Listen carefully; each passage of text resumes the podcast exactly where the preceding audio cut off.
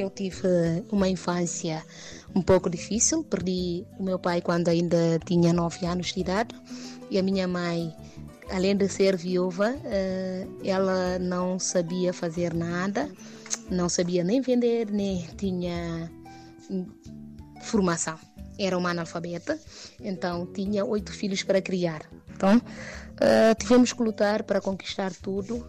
Posso assim dizer que tivemos que comer pão que o diabo amansou. Mas uh, então tivemos que lutar, como eu disse, para conseguir até os estudos.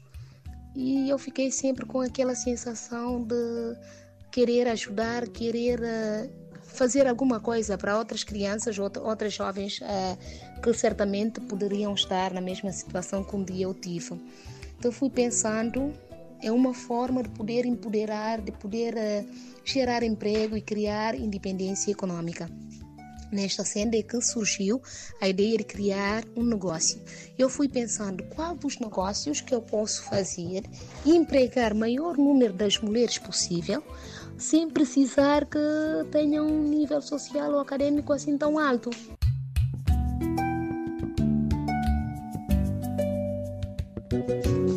Depois pensei, fiz estudos de mercado e concluí que prestação de serviço doméstico seria o caminho porque quase todas as mulheres guineenses estão envolvidas muito cedo na vida familiar.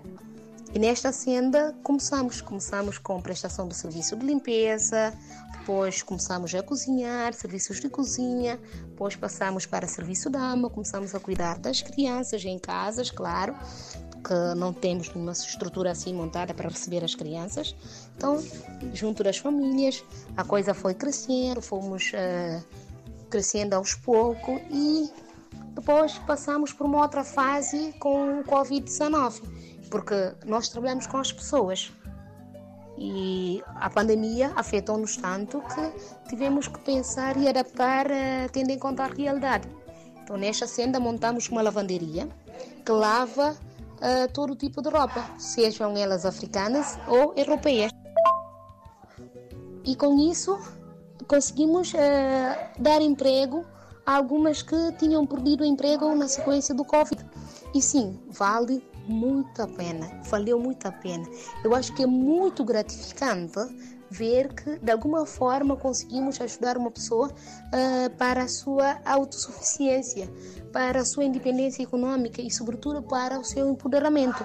Porque a Empile Serviços não só busca lucros, mas também tem o propósito de empoderar, de dar independência às mulheres, de ajudá-las a pensarem por si as mulheres, quando trabalham conta própria no setor de prestação de serviços domésticas, são alvos de todo tipo de, de, de coisas. Assédio sexual, são, não, não são pagas a tempo, algumas trabalham ao final do mês não são pagas. E quando trabalham conosco, isto não acontece. Minje,